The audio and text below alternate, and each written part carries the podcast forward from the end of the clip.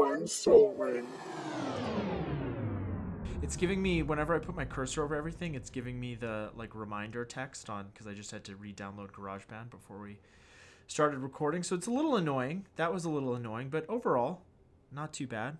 And I did it. I, I had to reinstall GarageBand or update it because um, Eric and I uh, and our, our uh, Riley, our other co-host, and Trevor, who's been on the show before, we've been trying uh, the SpellTable to play Magic remotely, and it works pretty well. But we were having trouble with uh, just having phones wirelessly connected. So if you're going to use it, I would suggest a webcam, or um, there's a program called Camo, and that's why I had to update so I could run it on my very very old MacBook, and uh, it's it's we're going to try it again, and it and it is working.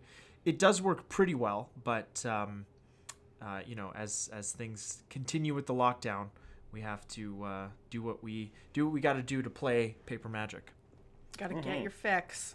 mm-hmm. absolutely absolutely i guess we can start this very special no this isn't going to come out on christmas eve um, It is Christmas Eve today. is Chris. It is Christmas Eve, and uh, welcome to the show, everybody. This is Turn One Sol Ring. I'm Kevin, Hey, I'm Eric. and we have our editor Ainsley joining us again Hello. Uh, as guest host, of course. Yes, you Uh, better clarify. which which means that uh, we're concluding our two-part series explaining the events depicted in the novel Bloodlines. Uh, like we mentioned last episode, Bloodlines is the fourth and final novel in the Artifact cycle.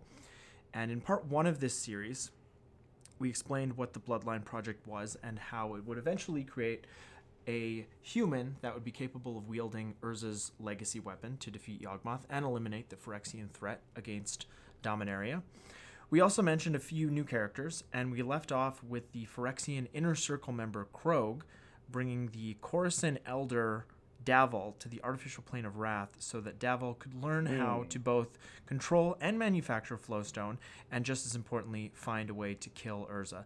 I think that second part is a little bit more important. They just they want to get rid of Urza. You know, he's a threat. Yep.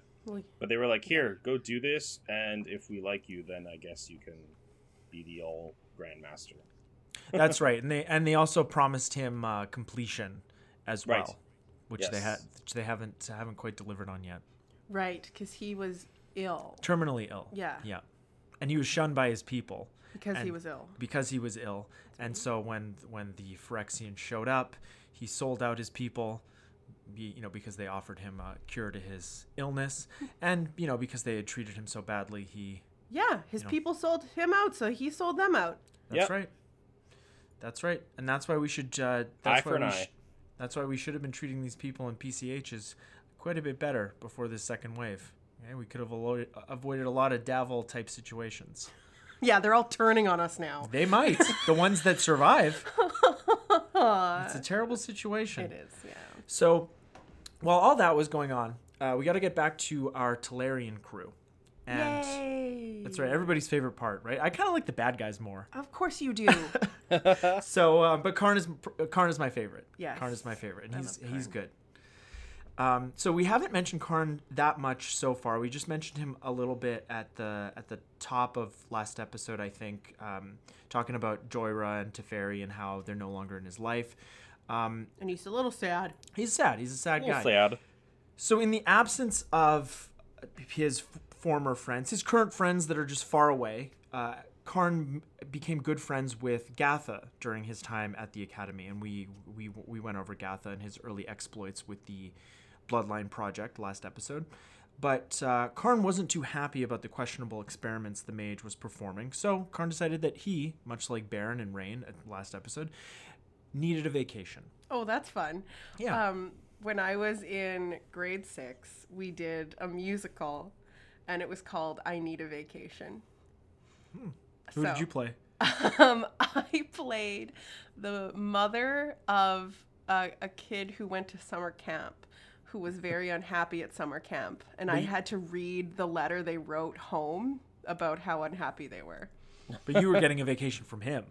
Yeah, right. Yeah. I was pleased as the parent. Oh, yeah. Of course. Yeah. so Karn found that vacation crewing the Weatherlight on a trip to Yavimaya. Uh, and if you want to know more about Yavimaya, go back and listen to uh, our time stream series, which is the one we did right right before this. Um, Yeah. I think those are they're in the 80s somewhere. Anyways, Rayne and Multani were on their way to Yavimaya on an ambassadorial mission. They were ferrying the Llanowar ambassador Rofellos to the forest, a band Hey. commander. Yeah. Yeah. the Llanowar were a tribe of elves from the forest of the same name. Uh, Rofellos was sent to Yavimaya by his tribe to foster relations between the two forests and to shore up their defenses for the coming invasion. Is this guy here Rofellos or is he one of the elves? He is Like, Rofellos, that's and, and that, that and he, and he is an elf. Oh, he's, he's it one and is the same. both. Okay, Yeah. that's why he has pointy ears Yes. and and uh, long, luxurious hair. and he looks quite gay in this picture, like like happy gay. Yeah, like yeah, yeah. He's he's he's he's a dandy. well, like look at that colorful forest you're in. Like, how could you Yeah. not be happy? Truly. hmm Yeah. No, he's Yeah. not like Azuri who always looks mad. Yeah. Yeah. That's true. So when they arrived uh, in the forest in Yavimaya, Rofellos and Multani swapped places. Uh, Rofellos becoming the voice of the forest, or the the.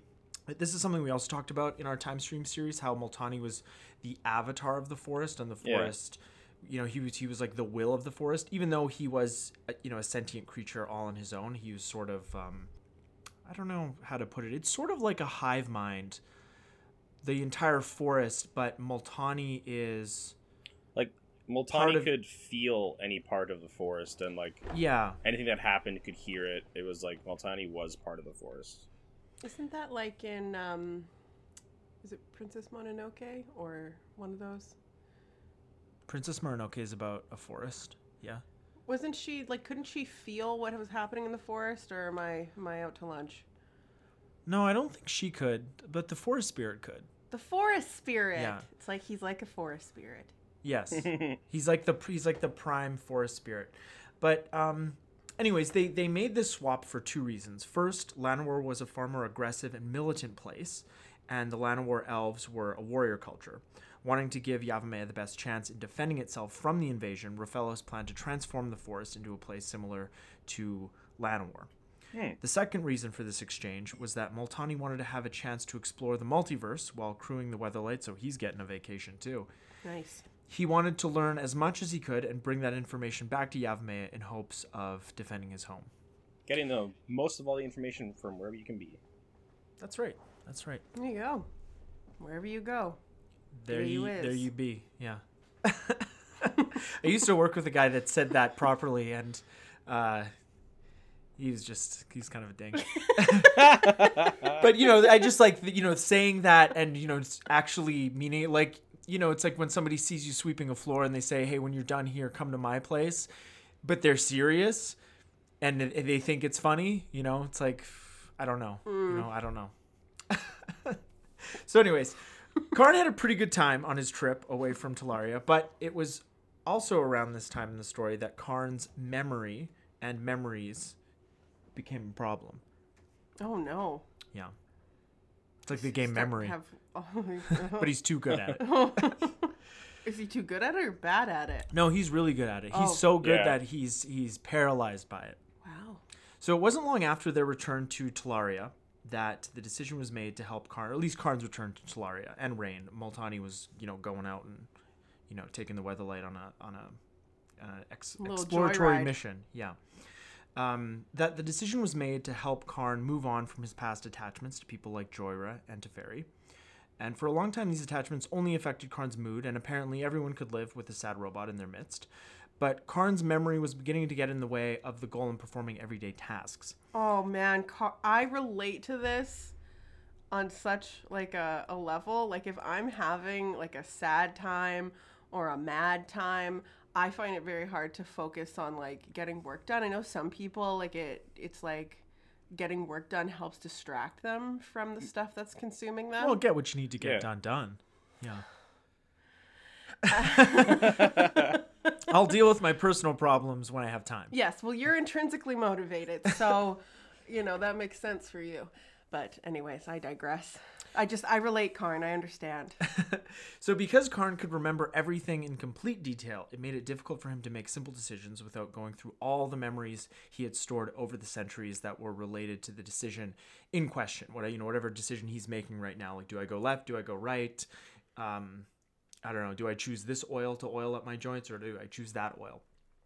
So he became paralyzed by his memories, and it's sort of like if human beings made decisions without emotion, which is how we make every decision. You know, we ha- there's there's this idea of, of free will, and uh, I think that does exist to a certain degree, and the And idea that logic. and there that we that we make th- and we make rational, Rational. decisions. Yeah.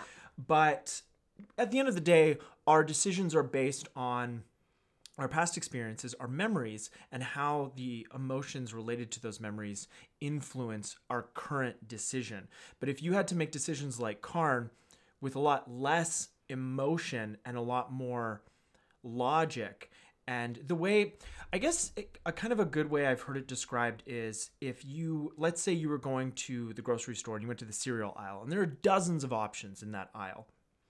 And you know, let's say you maybe, maybe dated someone once and they were a pain in the ass hmm. and they really like Count Chocula. So you have a negative connotation when you look at that Count Chocula box and you're mm-hmm. probably not going to get it, especially if it's not a cereal that you've you would normally buy. But you make all those kinds of decisions in a split second based on, you know, your brain accessing those memories and the emotion related to them. And it all happens incredibly fast. and it's subconscious. Like Yes. you're you're not actively going, I don't like this cereal because of this person. and sometimes that that does come up you Sure. do think about that but overall those kinds of more mundane decisions not so much mm-hmm. so with karn he does have emotion and he does make decisions in a similar way but instead of it happening very very quickly and subconsciously he's a, he's almost reliving every memory associated with the decision that he's in the process of making and it's just he just can't you know he can make a decision but it takes forever mm. He's being overloaded with all the information every single time he has to make a decision. Yeah, Yeah. he needs more ram Like the processing, yeah. Yeah. Uh-huh. He's a better processor. Yeah. Stick some ram sticks in that guy. Oh, So, so Urza, Barrin, Rayne, and Gatha plan to fix the golem's memory problem by opening up his head and manipulating the Phyrexian Heartstone that was Karn's brain and effectively made him who he was. Hmm, and then there's a nifty little picture of it. That is, that's the art from the card Heartstone. Oh. So I don't know if that's Karn's particular Heartstone, but that is a Phyrexian Heartstone. Heartstone. It's cool. I like its little harness. Well, you gotta get uh, it, it flies away. I think if you don't harness it. No, I'm kidding. The- I don't know. the chains or the like whip thing. I guess the chains. Oh, it's got a little leather straplet. Yeah, it's like a thing. Like it looks sort of like a harness. Like if uh, Yeah. if a person was wearing a little harness. So Urza had designed the cage-like structure using Thran metal that would perfectly enclose the Heartstone. The cage was designed to slowly grow around the Heartstone and effectively cap Karn's memories at 20 years. oh. Because it's Thran metal, it can grow. So finally, that growing's coming in handy, huh? Hey. Meaning that at any given time, the golem would only be able to remember events that occurred 20 or fewer years previous. Uh, and in addition to the cage, Urza wasn't sure what effect it would have on Karn's overall personality, but he knew that the golem couldn't continue to function with fully vivid memories of everything he'd explained for reasons we just mentioned. Uh, so it would take a full year's growth of the metal to squeeze the Heartstone enough to suppress Karn's older memories, and unfortunately, when that happened, two centuries of accumulated memories would disappear. Wow, that's amazing. Um, That's a so lot. That is a lot. Mm-hmm. So this special metal, we've talked about it before. We talked about it during time streams Yeah. as well. Mm-hmm. So do you think it's just like someone's job to like maintain this metal that keeps growing? And it's like, oh, gotta diarize that in a month. I gotta check back on this metal and shrink it all again. Probably, yeah, melt some down you know, for what they're using for. Yeah, what definitely. a it's high maintenance.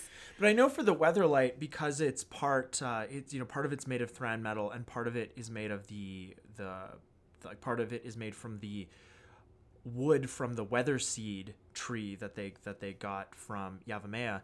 They um, grow against each other. So, th- for example, the Weatherlight doesn't need that kind of maintenance because the weather seed and the Thran metal keep themselves at bay. Otherwise, they would keep growing. Interesting. Yeah. Wouldn't it be so cool if like the way like you could like build a house using Thran metal and it's like when you first buy it, it's like a certain size and then over your lifetime your house just slowly gets bigger? Yeah, we need an addition. We're gonna have, you know, we're, Yeah. we're gonna get another cat. I need an addition. That'd be cool. Like the Yeah. way sort of like the value of homes goes up, the value goes up, but also the size goes up. Mm-hmm. You're gonna, it's a lot of furniture. You're gonna have to keep up with the furniture. Make it out of thread metal. There you go. Your chairs just get huge. My feet don't Um, touch the floor anymore. So, um, you know, there are other people in in Karn's life that uh, have also been alive this whole time, so they'll they'll have those memories. But it but it is it is sad that Karn is losing all these memories, and uh, you know, as as readers of these stories, we do have the novels, so if if we forget what happens, we can always go back and read them. Um, and being human, we can't remember everything in exquisite detail, so we might have to. But you know, you don't have to go back and read them. Just listen to this content. Um, so for Karn, he struggled with the inability to remember everything in exquisite detail, as one would, having their perception changed in such an extreme way. Um, and this is expressed in the following excerpt, and this is these are Karn's thoughts.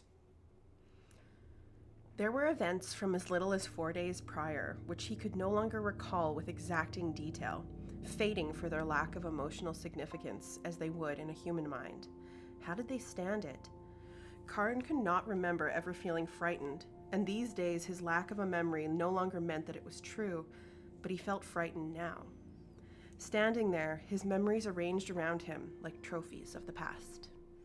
Uh, yeah, and he had um, little keepsakes from his his various adventures and things like that. And he had a picture of Jhoira, and you know every night before he went to bed, he would you know recite this mantra that like you know this is Jhoira. Jhoira is my best friend, so that he wouldn't Forget. forget. Oh God, I love Karn. Yeah. Oh. Such sad And- story.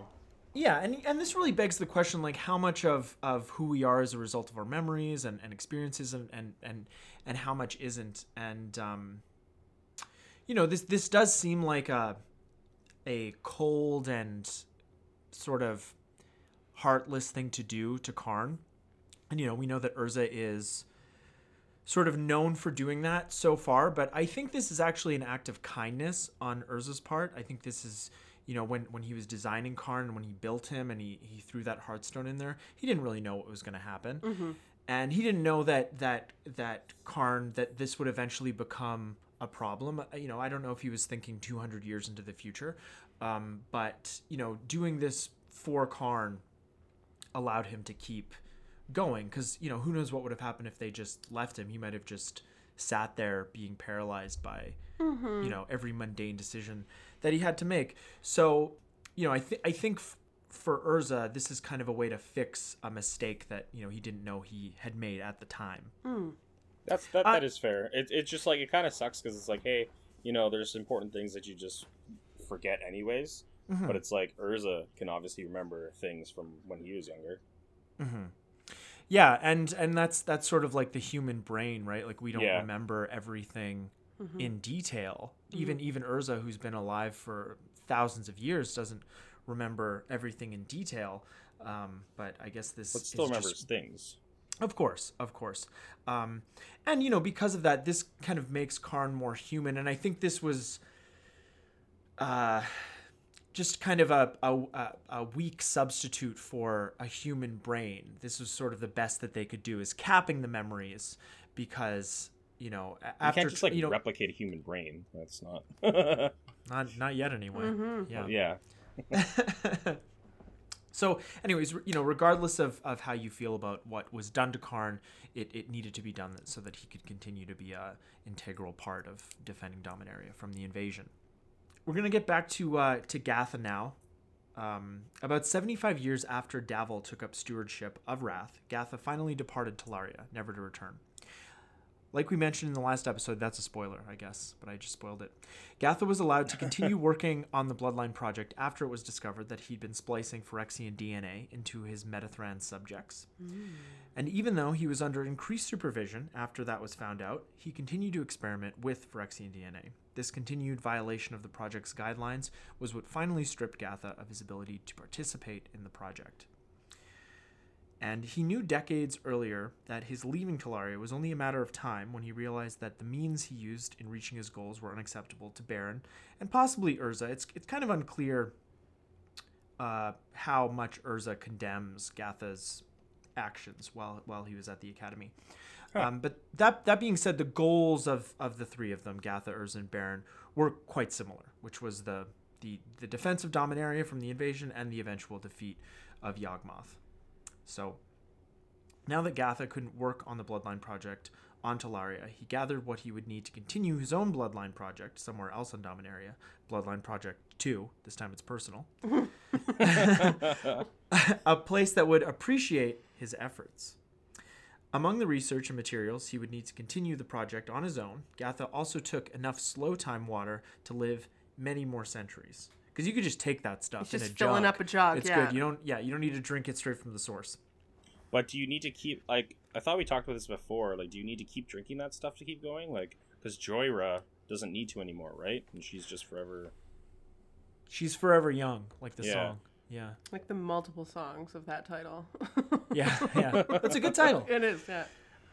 Uh, I, you know, I because she she doesn't. Maybe if you drink it for a few decades, you're good. You're good. Um, but I don't know. I don't know if Gatha knows that. I don't know. And I, in Yeah. terms of of the, the like what's known about the slow time water, they like in the let's say the Tolarian archives that might be known, but it might be like restricted. Like yeah, like how like how you know.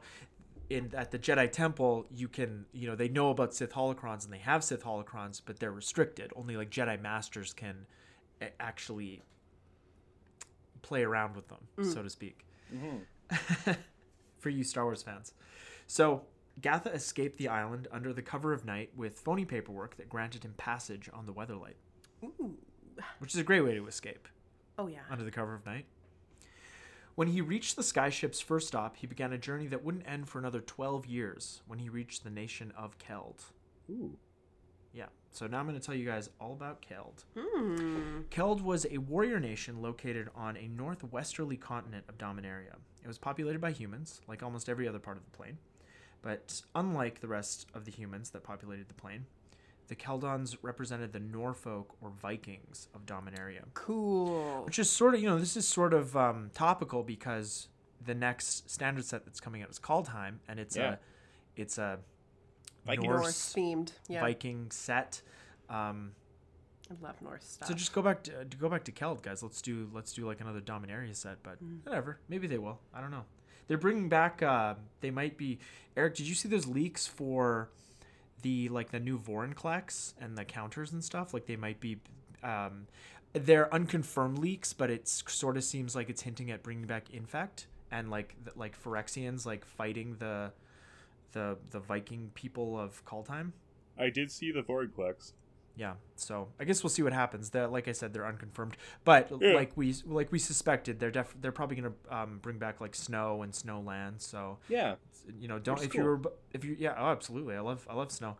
If you were about to buy some some snowlands, some snow basics, just just wait. Hold we're, your We're gonna get we're gonna get a bunch more pretty soon. Next, uh, I guess not next month, but uh, early Yeah. February. End of January. Oh yeah. Might be next month. Might be. if we're good. Because I think Theros was January. Well, the the release date for Kaldheim is February fifth, but Oh. the pre-release is in uh, is in is in January. Right. The it's the week before, right? Yeah. Cool. So Anyway. most most adults, uh, most adult Keldons were at least six feet tall, and it wasn't uncommon for them to be seven feet tall. And in addition to their towering stature, Keldons were very muscly, hmm. and they were remarkably resistant to cold weather. My kind of people. That's a great combo right there. Hmm. Keld, Keld was located in the mountainous region of the continent it inhabited, and as a result of its location, it was very cold, probably why the Keldons had such resistance to it. Another result of the climate that the Keldons lived in was the tint of their skin. It ranged from ashy white to blue gray. And there must not have been a lot of sun. Yeah. Even though the Keldons were human, they were clearly like no other human on Dominaria. And even before Gatha arrived in Keld, the Keldons were a feared group. They were often hired as mercenaries to fight wars for other nations, and that was mostly how the country was funded. Mm, so they're fighters, not lovers. Oh, they're lovers too, but you good know, for them. they're lo- well, they're lovers for free, but they're fighters for. For a fee. There you go. That's good. I don't want to call it like the subtitle of an episode when we're recording, but that's a good one. So the Keldon government was also based around war, and instead of a leader being elected, the strongest among them became their ruler. In Keld, only the strong survived, and the strongest among them ruled, which is actually a very green perspective in terms of the color pie. And it's interesting because the vast majority of cards that depict Keldons are red. We do, of course, have Radha, and she's always been Gruul colors, but I just thought that was kind of interesting because that's not a that's not a red. Uh, it's it's a little bit red, but it's more it's overall more green. Like if you look at the, you know, the philosophy pages on on the color pie. Sure. Anyway, the ruler of Keld was called the Grand Warlord, and under him or her, they had regular warlords that controlled the war hosts. War hosts were similar to a village or group of people living in the same area. It's Okay. like this is these are these are my war hosts. That's what the warlord would say. Like this, you know, you can meet them. Welcome. Welcome. That's a big sword. He is a big old guy. I like his uh, antlers. I like his black horse. Also cool. Yeah. And has like a horn, like a rhino or like a unicorn. Like it's like a pointy Oh black yeah. horn. I would definitely ride a black horse, like much like a black car. Like they don't they don't show dirt as much. it's hot in the summer, but But they're in a winterland, so it doesn't matter. exactly. Actually, it might be beneficial to have a black horse. Mm, I love like I wear a lot of black, as as you both know, and in the summer it's rough, but in the winter, especially on a day like today where it's terribly cold but very very sunny, it's like minus like last night with the wind chill it was like minus forty. Yeah. and that's Celsius, everybody. and um, you know, you walk out on a day like today, and it's sunny, and it's super cold, but the sun is just like warming you up on on your black in your black outfit. So it's it's very uh, very enjoyable. outfit. My little black outfit. Yeah. You know what's fun is actually minus 40 Celsius is also minus 40 Fahrenheit. Whew, we could do a whole episode on how that works. Let's not. So the Keldons do sound pretty barbaric, but I, I thought there was a strange kind of fairness to their society, being that strength is prized above all else. And it, again, f- you know, fairness, not equality, because those aren't the same things. Um, but the, you know, fairness because anyone can ascend to the position of Grand Warlord if they're strong enough. You don't need to have money or have an immaculate past, or you know, like I said earlier, like the, the him or her. It doesn't, you know, they they don't uh, discriminate. Um, you just have to be strong, and I think that's kind That kind of refreshing. nice. Yeah, I like so, that. So it's you know it's not equality. It's not like our society, but uh, or not that our society is purely equal. You know we have our own problems, but um, it is it is fair. It's sort of like natural selection. Mm-hmm. Um, of course, until you know Gatha arrived, um, because he didn't think it was terribly refreshing, um, because you know um, he was he was an outsider, which was the first obstacle that he had to overcome when he was taken in by them, the warlords of Keld. Uh, the second was that he was clearly a weak man physically, which was something Keldons looked down on. Uh, so when he arrived, Gatha was taken to the necropolis, the place where the warlords of Keld periodically met and the capital of their country. Sort of like um, I don't know, it's probably like the House of Commons Hmm. for uh, for our Canadian listeners. Um, even though even though Gatha was an outsider and was nowhere near as physically imposing as the warlords he spoke to, he offered them a way to improve their ability to wage war, and that was something that the Keldons were, of course, very interested in. So they took him in and allowed Gatha to continue his research, and if the mage failed or tried to cross the warlords in any way, they could easily kill him and continue to breed warriors on their own terms. Oh yeah. Win-win for them. Yeah. And in the 12 years that Gatha had been traveling, he did try to set up a new lab in several countries, uh, including his home country, uh, Argive, which we did mention in the last episode. And all of them eventually exiled him because they didn't have the stomach, as Gatha put it, for the experiments that he was performing. Um, probably because the results were more often than not unfortunate. Oh boy. Yeah. So based on what we knew, based on what he knew about Keldon culture, he thought that attempting to engineer the strongest soldier on Dominaria would, would, would be right up their alley. And it was. But instead of growing Metathran, Gatha was given free reign to experiment on lower class Keldons in order to gather information that he could then use to engineer the most powerful Keldons that would ever exist. And um, so I did say that their that their society was fair, but those that were deemed too weak to fight in battle were essentially slaves, and also when they did invade other countries, they would take people from those countries as slaves. So you know the whole s- slave thing that's bad, Bad news. bad news, and also news. exper- also experimenting on, On people your lowest class of citizens. is That's bad. Having bad having news. classes of Having citizens classes of citizens is bad. Bad news. Bad news. So just uh, that's So the the one are, caveat. are not uh, a culture to look up to. They're, No. they're not quite as uh, no. they're cool, but uh, Yeah, but I mean, you know, going back to what we were talking about last episode with the Metathran and creating an entire race of essentially slaves to fight a war, that's not good either. no. So, anyways, once Gatha began his work and learned more about Keldon society, he found out that the Keldons had been performing their own kind of crude eugenics program. They would breed together the biggest and strongest clans, the most muscly, hmm. to make even bigger and stronger warriors. And over the next 40 years, Gatha took what the Keldons had already learned and what he knew from his own research and worked at creating the mightiest warrior in Keldon history. Probably Dominarian history. Not really. After devising a relatively stable method for augmenting Keldon children that would turn them into hulking monsters of men, Gatha's abilities became sought after by the highest ranking warlords in Keld.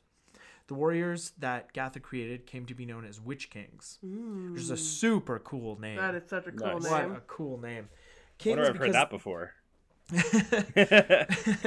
kings because they were kings among other Keldon warlords, and witch because they were able to, through magical ability, draw strength and battle prowess from the war hosts that fought with them, making them the most formidable warriors on all of Dominaria.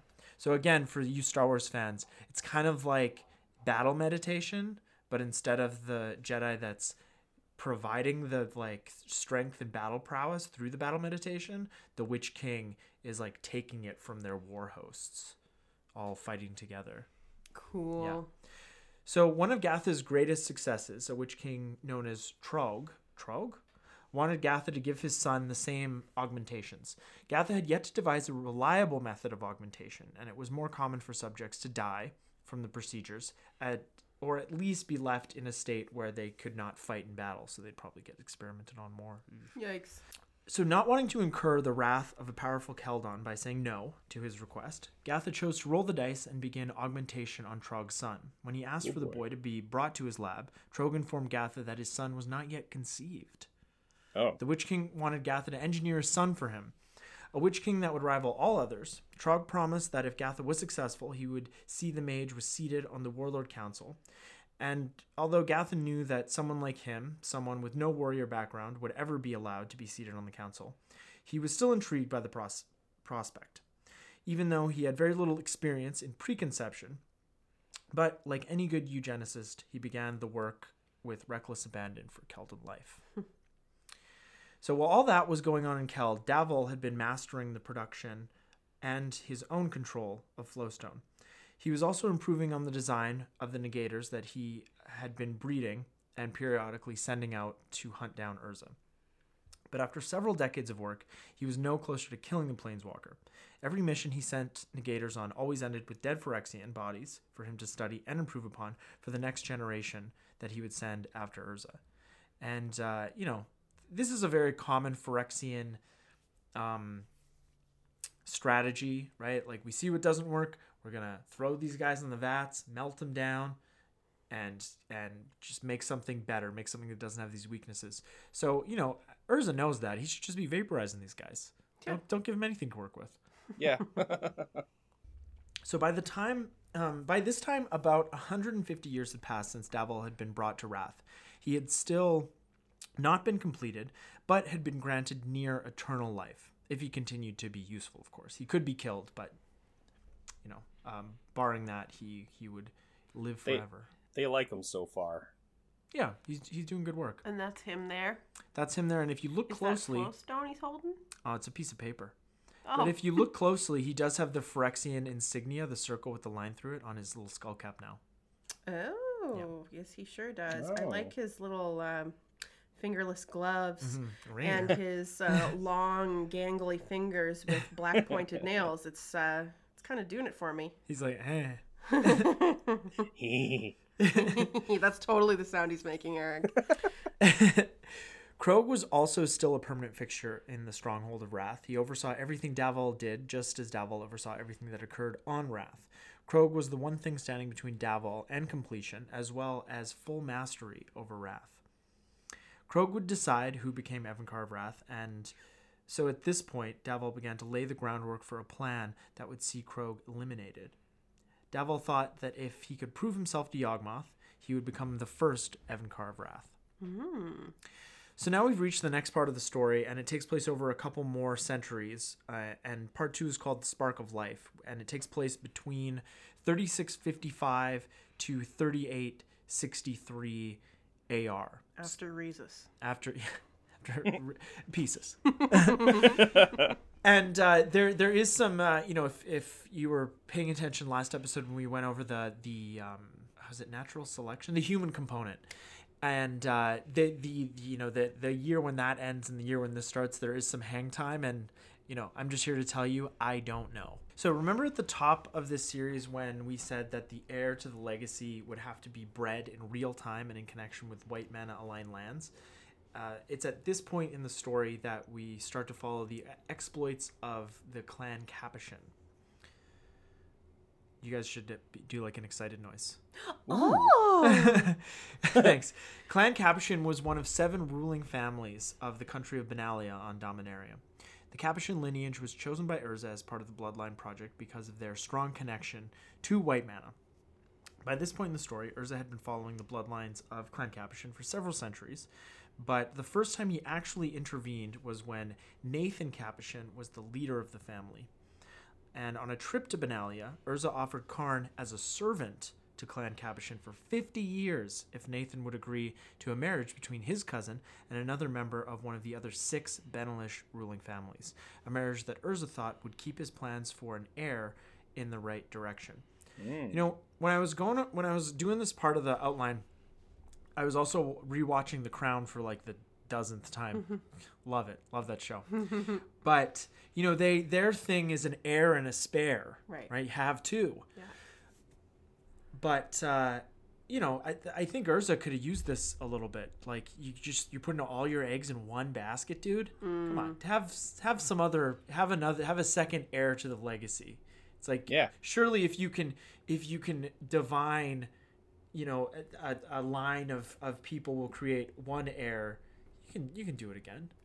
But anyways, um, this that was just something that I was thinking about. So, you know, going back to our time streams, our episodes where Urza, you know, trades Karn to the Viashino. I remember how upset we all were. I was about upset. that. Oh, totally. I was livid, and and I was reading this book, and I was like, he's doing it again, but it's not it's not what you think, um, because Karn was actually sent by Urza to live with Clan Capashen on a secret mission, Mm. and also remember, Karn can't remember that that that, That he was given happened away, that this has happened before, so he's good. Oh, He's fine.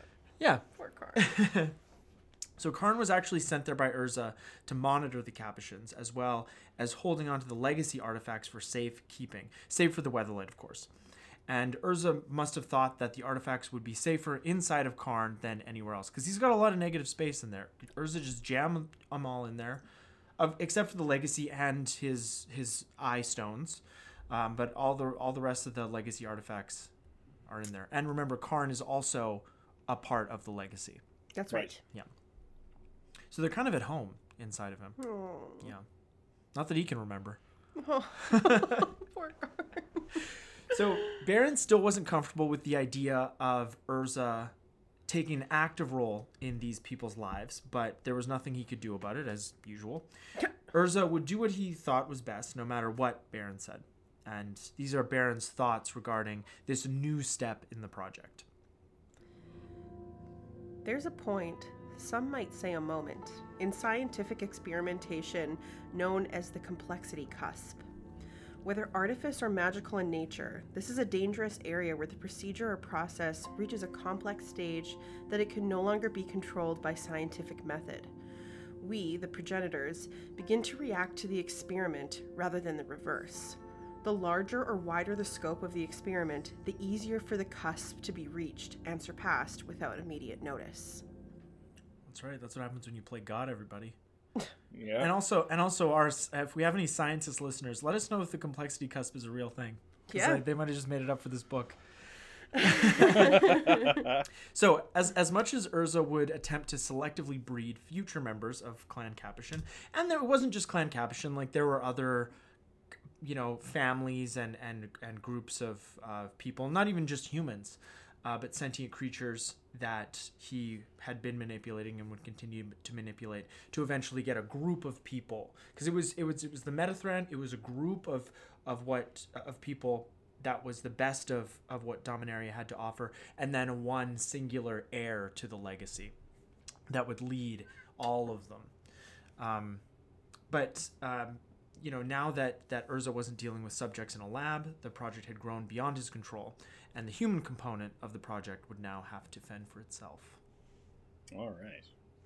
And for the sake of brevity, we're not going to go into all the Capashens that eventually led to Urza's heir. We'll just say that that part of the project did work, and Urza did get his heir. Spoiler alert: they keep they kept writing books after this.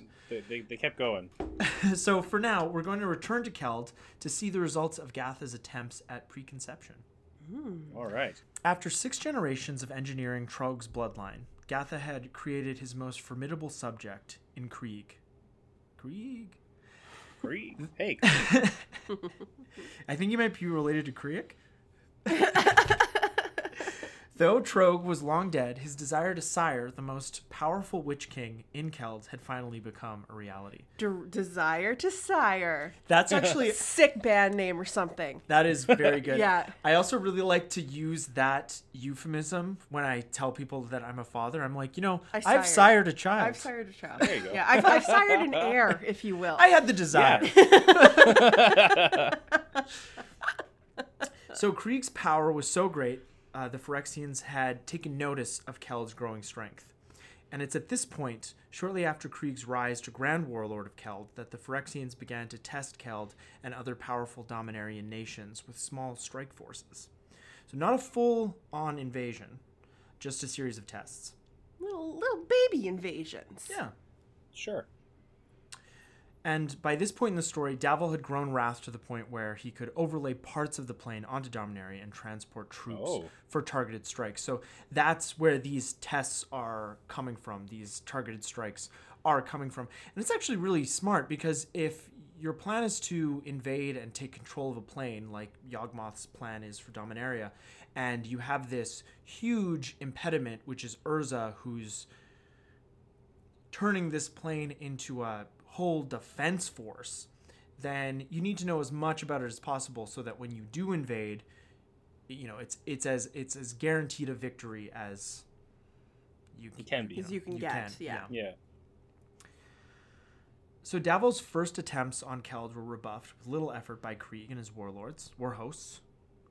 But the main goal with those attacks was to test Keldon's strength, and with each subsequent attack, the Phyrexians learned more about how they would eventually defeat Krieg and his warlords and war hosts. Both of them. Whoa. Davvol in this picture is just grit in his teeth. Well, because he has to like will the flowstone to overlay onto Dominaria, and then the troops can travel over, and then it and then it retracts. I see. Mm-hmm. So he's got a lot of work to do. He's bearing down He's by the down. looks of it. He's wrinkly as hell he too. is. Damn guy, come on.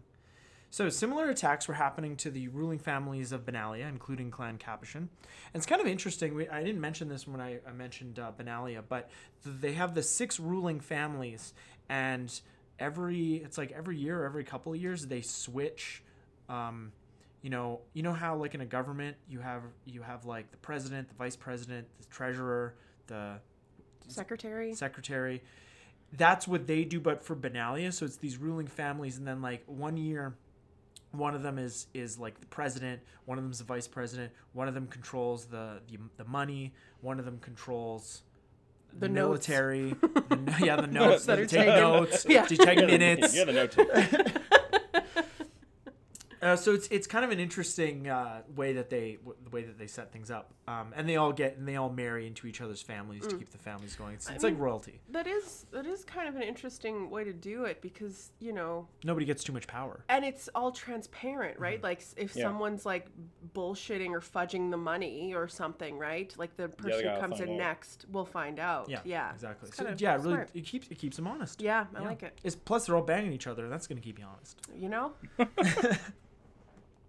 So, um, the the Capashens and the rest of Benalia were less successful at defeating the Phyrexian invaders, meaning that more of their people died in the attacks. But they were able to protect their country for several centuries, while they also became more adept at fighting against Phyrexia. So it's sort of you know Phyrexia is finding out how to how to how to beat these people in battle, but they're also learning how to beat Phyrexians. So Mhm. little little bit of both. Um, and like most Yawgmoth's plans, they're not great. Yeah, not not a great planner that Yawgmoth Daddy. No way. No, he's not. No, he just kind of like brute forces. He, He sleep- does. Yeah, he sleeps too much. He's he's going into hibernation for like Yeah, centuries, and then he comes out and he's communicating with his inner circle, and they're not doing a good job. and that's the thing, right? Like he rules his inner circle with fear, and you're not gonna get your best work that way. no, that's fascism. That's yeah. it never it never works. Literally, like in his in history, it never works. People always rise up against fascism. It doesn't work. Yeah. So, the latter portions of the novel are mostly are mostly this: Benalia and Keld fight off attacks by Davvol's troops and the continuation of the Capashen bloodline. So, we're just gonna again brevity. We're gonna fast forward to the attack on Keld that Croag decided he needed to take part in, and Croag and and uh, Krieg, Krieg, Croag. Crow. It's a, it's a C and a K, so that's how you, that's Oh. how you remember. But at th- by this point, Gatha had been sharing his slow time water with Krieg. So Krieg, uh, you know, by this Oh. point, Krieg has lived about 150 years, um, and has really whipped Keld into shape. You know, they're they're just like a perfect fighting force. They've been fighting against Phyrexia.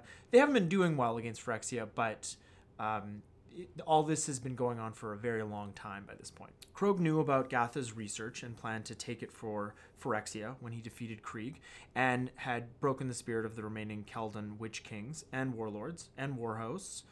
And uh, he would offer Gatha to Yawgmoth as a gift. Uh, at this point in the story, the Phyrexian attacks on Keldon territory had been almost endless, and Krieg's forces had slowly been whittled away. Gatha must have intuited that this attack was the final push that the Phyrexians would need to take Keld, so, in order to protect his research from falling into Phyrexian hands, he cast a series of spells that, if triggered by Gatha, his labs and all his research would be vaporized. Damn. He had to use magic to safeguard his labs because, unlike every other Phyrexian attack against Keld, he would be on the battlefield fighting side by side with Krieg. And uh, again, did, we didn't really get into this, but in the in the book, the, these two have a full on bromance. Like they are BBFs, Nice. BFFs. BFFs. I guess I it guess- could be BBFs, like best buds forever. Yeah. But yes, they are very like they are thick as thieves and and Krieg actually does place, you know, uh, per his great great great great great grandfather Trog's promise to Gatha, he did eventually place Gatha on the warlord council and hmm. Gatha sat on the council and people opposed it and Krieg like just murdered them right then and there and he's like, "No, this is my guy." yeah. What are you gonna say about it? I'll kill you. when the attack came, the Phyrexian and Keldon forces were pretty evenly matched. The Keldons were actually starting to turn the tide when Croag joined the fray. The Inner Circle member tore through Krieg's remaining Witch Kings until he came face to face with Krieg himself. Is that Krieg? I don't know who that is, but that's like a that's a, that that's like a Keldon. I thought it it might be Krieg. I couldn't. There's actually if you look up Krieg, uh, you can't find a picture of him. Like they never made him into a card, but that would be a good commander card because with like commander precons, they'll you know they'll give us characters from Magic's past, like like the Thanos or Xantcha, um, which is kind of you know that's a fun nod and just give us a fun legendary creature. Yeah, I always Yeah, like, like- that. Yeah. Yeah.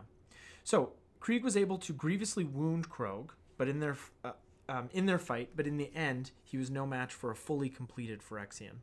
While Krieg was wounded by the Phyrexian, Croag advanced on Gatha, intent on taking the mage as a prisoner of Phyrexia. But Gatha instead triggered the spells that then destroyed his labs and threw himself off a nearby cliff. He's, Whoa. he's dead. He killed himself. Killed himself. And that's what I kind of, you know, like Gatha sort of seems like this morally bankrupt character. And he kind of is. You know, he kind of is. Um, but, you know, in the end, what he was trying to do was protect Dominaria from Phyrexia, right? Like Yeah. he did sort of overall like hold with that particular ideal of the Tolarian Academy and Urza and Barrin. And you know, that that doesn't get rid of all the bad things he did, but it is sort of it's it's it's kind Somewhat of redeeming. Yeah. Yeah. so, um, yeah, I kind of like that. You know, it's like, uh, you know, I'm not going to give you my knowledge or my research. Like, it's just going to die with me. You can't have it. So, Krieg, mortally wounded and inspired by Gatha's sacrifice, then threw himself off the same cliff, depriving the Phyrexian of his own genetic material. Wow. I guess they could have just gone down there and grabbed it, but they didn't. That is it's like just- a it's just a romance. it's like a Romeo and Romeo. Yeah. oh yeah. Yes, it's very very romantic. So, with their prize destroyed and with Croag in no shape to continue the battle, the Phyrexians retreated back to Rath, leaving Keld to hobble on without any further interference from Phyrexia. So they just wanted to like Wow. tamp down a potential threat for for their inven- eventual invasion. Well, that's what it ended up being because obviously they wanted the trophies of Gatha and also Krieg, but didn't get that. Didn't get the research. So, well, this is useless now. and and Croag, you know, he's um he's he he essentially failed and he's mortally wounded, so Yeah. he can't go back to Phyrexia for fear of being killed because he also hasn't killed Urza, which was also one of his orders. Yeah, he's like, don't wake daddy. And if he goes back in that condition, Stay out of the um, basement. uh, yeah, the Davvol would probably just kill him. yeah. Oh yeah. So that's the end of Gatha and Krieg's story, and uh, yeah, you know, R.I.P. nobody's Yeah. perfect, I guess. That's what it'll say on his uh, epitaph. so after the battle, Croag was very badly damaged and needed a lot of repairs. And I'm using that th- that wording because he's um, essentially a machine. He's fully Um, completed. That's right. but he couldn't very well go back to Phyrexia to to get those repairs, like I already mentioned. He um, he basically went back to Rath uh, with his troops and began a convalescence that would last a couple of centuries. And so now at this point, we'll move on to the third and final time period in this story. And in the book, part three is called Natural Selection. And it takes place between 4014 Wow. to 4149 AR. So in that time, Davvol could have killed Croag and ascended to the position of Evincar, but he didn't because he's kind of a wimp. I don't like. I don't know. He's Oh. just just go for it, dude. I thought that's what was going to happen. Me too. He said he went Me back. too. I was like, oh. Yeah, me too. He's just like sleeping, just like dousing himself with oil.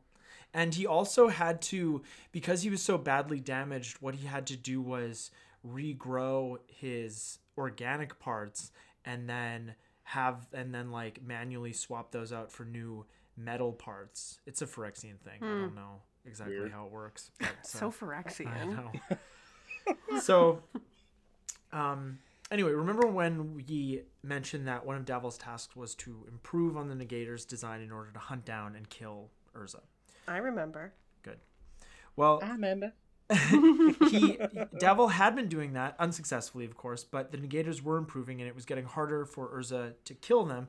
But he could always kill them just the same up to this point. And um, on one of these attacks on Urza was quite fortuitous for Urza. Um, he had been somewhere on Dominaria. I don't know what the hell he was doing, but when he was attacked by two of Davvol's negators, Urza killed one of them and chased the other one back to the Rathi overlay, the place where the negators had traveled from Rath to Dominaria. Hmm. Oh, shit. Urza crossed over onto Rath and knew at once what it was. He was no stranger to artificial planes, and he was able to intuit what the flowstone was and what was being done with it. Just Cool. like it's like at the end of Usual Suspects when the cop like realizes that Kevin Spacey is is Kaiser Söze and he drops the cup and he's like looking at everything like that's what Urza's doing. Just yeah, I bet Urza that. dropped his cup. Yeah. Yeah. So Urza realized that the invasion was coming sooner than he'd expected, so he planeswalked back to Dominaria and redoubled his efforts for its defense. It's like, dude, just use the overlay. What are you planeswalking for? I guess it was so he could just just immediately jump to go Tolaria, but speed. yeah. you know, it's like do do do do do. I always picture them doing a moonwalk. Like if they're planeswalking, it's like a they're going like. doo-doo-doo. I always picture them just like closing their eyes and like disappearing into like a like a portal of like lightning and fire. That's cool. Yeah, but like backwards, not like f- flying backwards, just like sort of Like drifting back into it. Cool. yeah, or like the way Thanos teleports in uh, Avengers Endgame, or Aven- I Avengers feel like Infinity uh, War. because because they call it planeswalking. I was like, oh, they physically walk through a portal that they like make or whatever. Do, do, do, do, do, do, do. You're probably right. yeah, Eric. that's probably closest. I, I would think. So when Urza went back to Tolaria and told Barrin about what he discovered, Barrin wasn't altogether surprised. Uh, Phyrexians had always been resourceful, and he didn't think the lengths both Phyrexian and Urza went to in this war were all that different anymore. Barrin's thoughts at this point in the story. Life must endure. Urza said that to me once, and as usual, there's just enough truth in it to suit the Planeswalker's purpose. What he failed to recognize is that life will endure, often despite the best or worst intentions of individuals, no matter how powerful. That's right. That's why fascism doesn't work. The, you heard it here fir- first, folks. That is So- our editorial stance on fascism. so anyway, during Croag's recovery, Davvol continued his work. He kept improving on his negators, manufacturing more flowstone, and he also continued to transport more troops to Dominaria. Actually, this makes me think of uh, Crick, because yeah, uh, because Davvol, I feel like Crick put up a pretty good fight against Urza, and maybe Davvol should have been um, just making a an army of Cricks.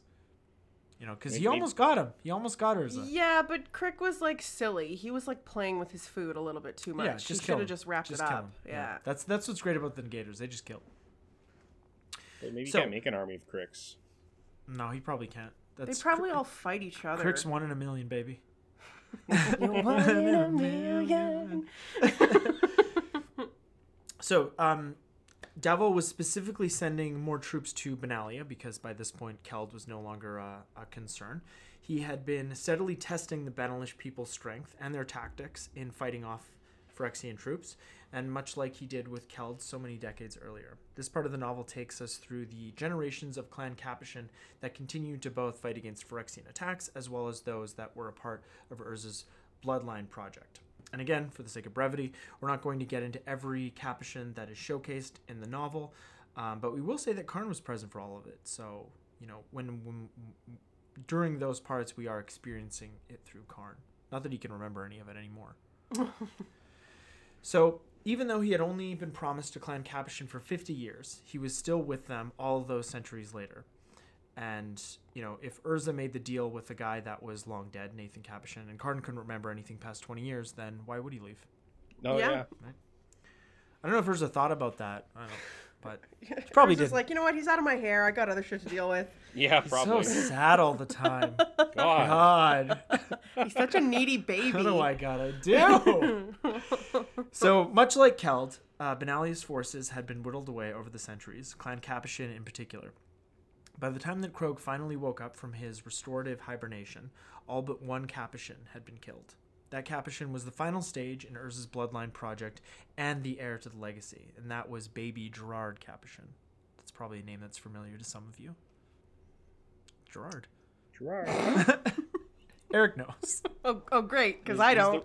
the- Gerrard's the weatherlight captain. Yeah, hero Gerrard, hero of hero of the Weatherlight. Captain Yeah. Gerrard. Yeah, captain. Excellent. Reporting for duty. Admiral Baby.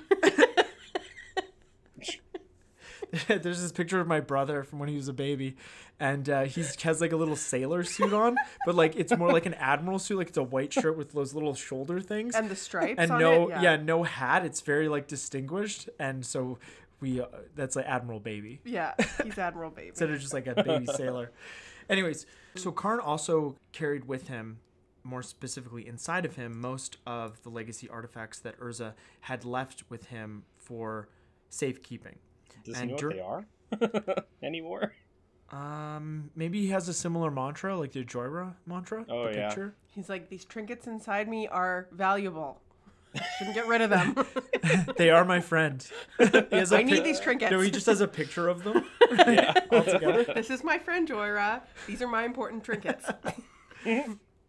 So during the aforementioned battle, the then current leader of Clan Capashen had ordered Karn to take baby Gerrard away to safety.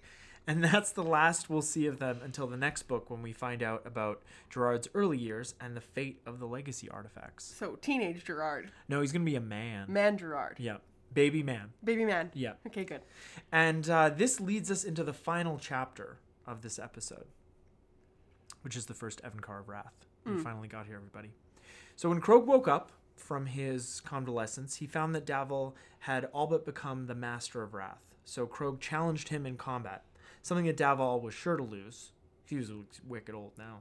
So Davvol did what any good leader would do. He sent his best negator to fight Croag. Mm-hmm. Physically, they were pretty evenly matched, but Croag had the advantage of experience, and after a short toe to toe, he eviscerated the negator, then advanced on Davvol. Instead of killing him, Croag did something much worse. Oh. Pulled down his pants. No. No, I'm kidding. I'm kidding. Oh, as he as he approached Davvol, Croag extended one of his talon-like fingers, and when he reached Davvol, he ripped off the skull cap that protected the Corsican's exposed bit of. Well, I have written brain here, but it's like it's like more like a soft spot. There's skin, Yeah. but it's just skin and then brain. And Croag stuck his finger into it, his like extended talon, and he drained Davvol of all of his knowledge, everything he had learned during his time as steward of Rath. And Croag now possessed the knowledge to breed superior negators, and more importantly, the mastery over Flowstone that Davvol had harnessed over the centuries. With that, Croag left Davvol to writhe around on the floor eh, and sat on the throne at the center of the stronghold, becoming the first Evincar of Rath. Oh. Damn. And now we have just one more detail before we wrap things up. Uh, Barrin Rayne finally, after years of banging each other, had a child who would become another member of the Weatherlights crew. But we'll find out more about their child when we cover the next novel in this series. Ooh, does their child fall in love with baby Gerrard? Maybe it's I a don't girl. know. Oh, that's fun. I don't Okay, I'm. I'm I I tossing think in I my know who it is, but I won't say. And Don't might have say given Eric. I might have given it away when I said Gerrard's No. name because I said the Oh. wrong thing. But I missed it, so I missed it too. Oh shoot! I have to edit the episode, so oh I'll no! hear it. Look what you made. well, I me think do. you have to know the cards, so Okay, Yeah. so that, that'll probably be. I don't you know have the to know what the card so. is called. um, so was this sort of like the peak of the plot? Like you know how like a, a story kind of has like a climax. Was this event kind of it, or like was this just more of a novel of like? No, this was kind of like the Yeah, that's why it was boring because this is this novel is a it's sort of like a joining of the first 3 novels in this series. yeah, like not like I will definitely And- say like um the first one was definitely a lot better than this. And um, so this joins like Urza's story and Urza's initial journey, and like Urza's sort of like the dad character that gets everybody prepared for the Phyrexian invasion, which is like the first day of school. And then the next series of books, which is the Weatherlight Saga, it's four more books. And that's like all these new characters, like these two baby characters we just talked about, they're going to be adults in the mm. next book, and so it's sort of like the next the next series of books. It's like the old making way for the new, you know, the, the new characters. So I think that's why this book was a little like kind of humdrum. There were exciting parts, obviously, like, but Yeah. um, you know, it, it is it. This book kind of like bridges the gap, and I think fours are just hard, right? Sure. Like like a trilogy is is much easier. Like we have the beginning, middle, and end, but fours are a little tougher. And like you know, this is a very like the whole like Urza's story is quite a few books. Um, so you know, there's there's a lot here, and and sort of like this book, how Urza wasn't a very prominent character in this book, especially in the latter part of it. You know, he's going to be even less of a character in the in the the preceding books. He's there, but like I said, it's more about these new characters. It's more about the people that are actually going to uh, defend part of the against defense. Yeah. when the invasion does inevitably come. So um, with that, we're gonna we're gonna wrap up this episode. We do hope you enjoyed this uh, this series. Um, it's so funny. I say series, but this is like an ongoing series, and then we do these like smaller part series. Um, but uh, people know what we're talking about. Um, I guess we should have done this last week, but you know, whatever you celebrate at this time of year, we wish you a very happy, you know, have a good time Mm-hmm. and a happy new year and um, Happy safe. holidays. And be well. and hopefully you know by this time next year we'll be able to go out and play at game stores and, and do the things that we love and and open up uh, the magic cards that we get for christmas in front of the people that got them for us. That for got us them for us. And yeah you know, if you're at the grocery store and you have a tickle in your throat and you have to cough, you'll actually be able to cough without fear of people Jacques going, Hughes. "Oh God!" yeah yeah, Yeah. That happened to me once. I choked on a piece of gum and I needed to cough profusely, and I like held it in because I thought people would just like string, be like, you, string you up get her Yeah, get her chase me with pitchforks. All right, everybody. Well, we're gonna be back next week with some some deck tech stuff and uh, what is this? This is like episode ninety six. We're very excited about episode one hundred. Ainsley's gonna be on it again. Yeah. And Riley. Mm-hmm. Yeah, all which is four the of us. first. Uh, that's the first episode with you and Riley. I don't know if Eric and I are gonna be able to handle it. yeah, but we're gonna go for Me it. and Riley are probably gonna fight the whole time. Yeah. we're just gonna fight. no, you guys are just gonna get on like tangents together. and- Probably and, that. Eric and I are just gonna roll our fucking eyes. but we won't be able to see each other rolling our eyes. um, all right, everybody. Well, uh, you can find me on Instagram at Command Beacon. Um, oh, I forgot to do it again. Eric, where can where can everybody find us on the uh, you know on the, on the web? On the winter webs. you can definitely find us uh, on Instagram at Turn One Sol Ring the Podcast. Uh, if you want to get in touch with us directly, Turn One Sol Ring the Podcast at gmail.com. Uh, we're throwing everything onto the YouTubes, so Turn One Sol Ring the Podcast, best way to find us. And if you like our stuff a lot, we have a Patreon. Check us out over on the Patreon, uh, patreon.com slash Turn One Sol Ring. And Ainsley, where uh, what's give us your social media? Uh, yes, so you can uh, find me uh, on Instagram. My handle has changed now. It's Honored Alternatives. That's right. Uh, honored with a U. All right, everybody. Well, stay safe out there, and um, we will be back next week as usual. Thanks, everybody. Take it easy. Bye now. And nine were given to the kings of men. Turn one Sol Ring.